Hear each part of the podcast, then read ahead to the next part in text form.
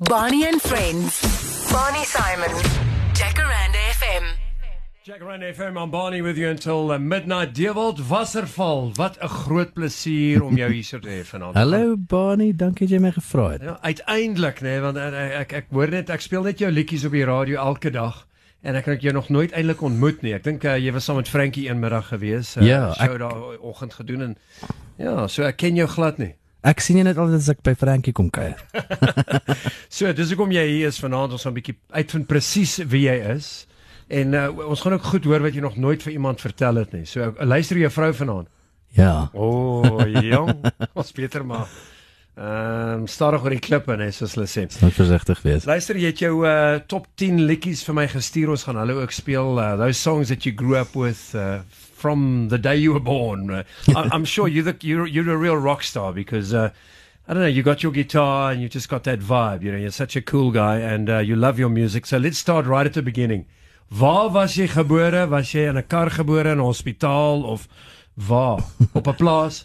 Sover ek weet is ek gebore in Empangeni, Okay. naby Richards Bay, KwaZulu-Natal. Ehm um, want Richards Bay het nie hospitaal gehad nie. ons het in Richards Bay gebly, ek dink tot ek 3 was. En toe trek ons, dit was nie my besluit nie. My ouers het besluit om te trek en toe gaan woon ons in Alberton in Joburg South. Ehm um, totdat ek 18 was omtrent. En toe trek ek Pretoria toe. Nou toe jy uh, kan jy onthou op watter laerskool jy was in Swaan? Ja, ek was in Laerskool Randhart, Randhart en dan hoërskool? Hoërskool Marie Viljoen, Okay. Alberton. O, uh, daar's 'n springbok uh vir Pretorius.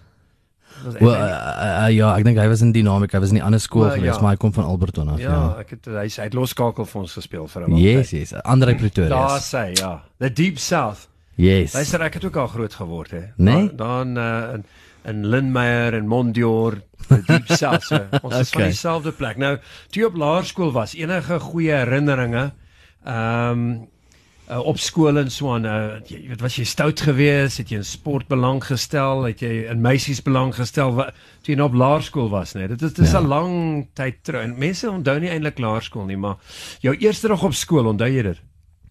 My heel eerste dag onthou ek nie regtig nie. My ma was 'n onderwyseres geweest. Sy was my graad 1 onderwyser.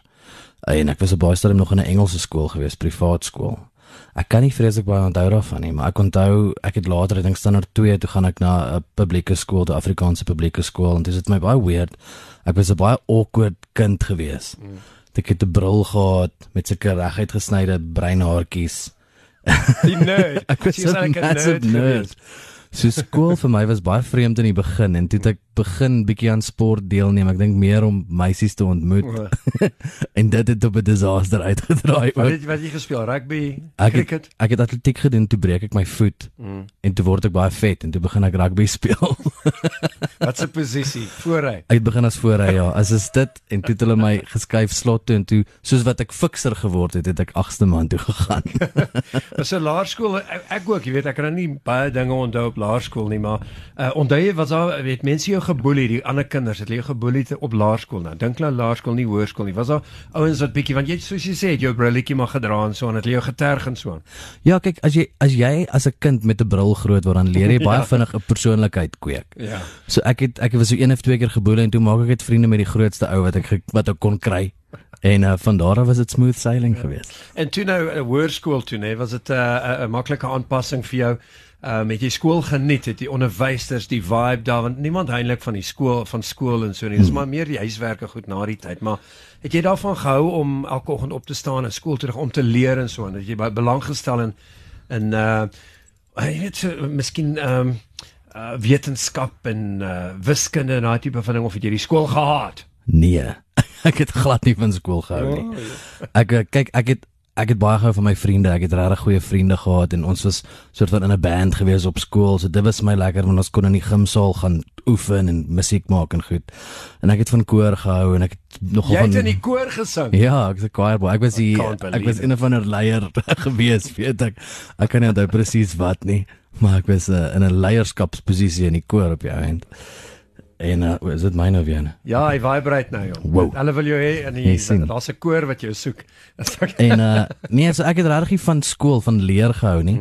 Ek het baie van my tale gehou, Afrikaans en Engels en digkuns en om uh dig uh, gedigte te ontleed en goed en ek het juist van daai onderwysers. Ek dink dit is meer as gevolg van die onderwysers.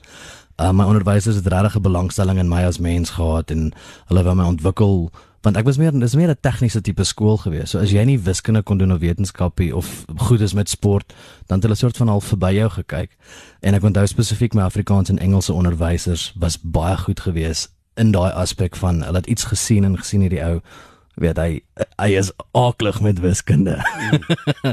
maar hy's baie goed met tale, so kom ons ontwikkel dit. En dit het, ek dink dit het baie vir my beteken. Nou uh een van daai onnies. Wie was jou favourite geweest?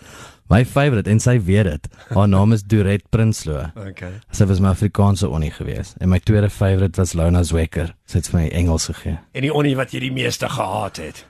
Man, Jy kan maar sy naam noem of haar naam noem. nee, ek sal nie sê haat nie. Ek dink ek het haat gehad vir hulle nie, maar my my wiskunde onnie op daai Oh. stadium mevrou Dupree. Sy sy het goed bedoel, maar ek was regtig net baie ek het glad nie belang gestel in wiskunde nie, verstaan? So ek was in die eerste plek ja, 'n wit 'n wit broodjie gewees. So ons het nie altyd oog tot oog gesien nie en dan my chemie juffrou, juffrou Huystek. Ons het nie 'n goeie verhouding gehad nie. Ek ek is seker hulle het nou al jou uh series gekoop by nou al. Ek vermoed so. Ek wel ek meen ek wil nie arrogant wees en sê ek dink hulle het nie, Ja. maar ek ek ek hoop so. Ek sal vir hulle stuur as hulle nog nie het nie. Maar maar dit is so, jy weet so, so uh, ek die Springbok rugby spelers en so dan dan's altyd 'n onnie wat sê ek het daai highlight hier afgerig en so en so al daai onderwysers wat uh, soos jy sê, hulle het vir jou by jou gestaan en so aan. Mm. En uh was daar 'n uh, tyd gewees uh, toe jy op skool was waar hulle gesê het you are hopeless, you're never going to crack it, you'll never find a job en jy het hulle nou gewys jy kan dit doen. Man, daar was 'n tyd wat ek baie spesifiek onthou. Hulle het my in die kantoor ingeroep en gesê, "Luister, jy is besig om wiskunde te dryf." maar jy is ek was onderhoofseun gewees en toe sê hulle dit doen die skool se se image skade as die onderhoofseun nie wiskunde kan deurkom nie. So jy moet jy moet begin iets doen. Toe vra hulle wat gaan jy doen met jou lewe? Toe sê hulle wel ek wil 'n musikant wees.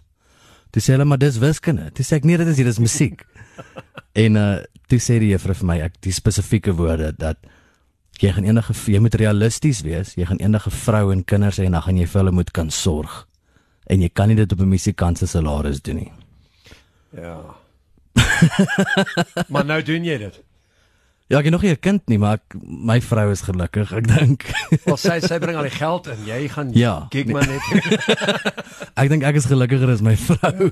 so dan die ander ou kinders wat op skool was saam met jou. en Praat jy nog met hulle? Uh, weet hulle wie jy is en so aan nou na al hierdie jare? Man, ek het ek het een baie baie goeie vriend Martin wat letterlik van ek ken hom al van laerskool af en hy's nog altyd regtig 'n vriend vir my gewees en selfs na skool het ons regtig vriende gebly en ek weet hy's die een ou wat vriende is met my vir geen ander redes nie want hy ken my letterlik soos wat niemand anders doen nie. En ek het regtig nie meer baie kontak met die ouens van skool nie. Party van hulle ek was regtig goeie vriende met hulle. Ons het net soort van touch verloor met mekaar. Daar is 'n paar met wie ek sal wil kontak maak weer. En dan is daar 'n paar wat ek nooit weer in my lewe wil sien nie. Maar is dit is Dewald Wasserval? Is dit jou was jy Dewald Wasserval op skool gewees? Ja, ek was Dewald Wasserval op skool. Met F A L L op die einde. Yes. Twee twee L'e. Yes. En ja. dis ook waar jy jou ons gaan nou 'n bietjie nou-nou praat oor jou band en so aan. Maar uh, na skool Uh voor ons nou daarby uitkom, het jy matriek geniet en so aan en jy het hoeveel A's het jy gekry? Ek 6 A's gekry nee, of 7. Nee, ek dink ek het 4 A's gekry. Dis nie so bad nie. Wow, as a music a musician getting 4 A's.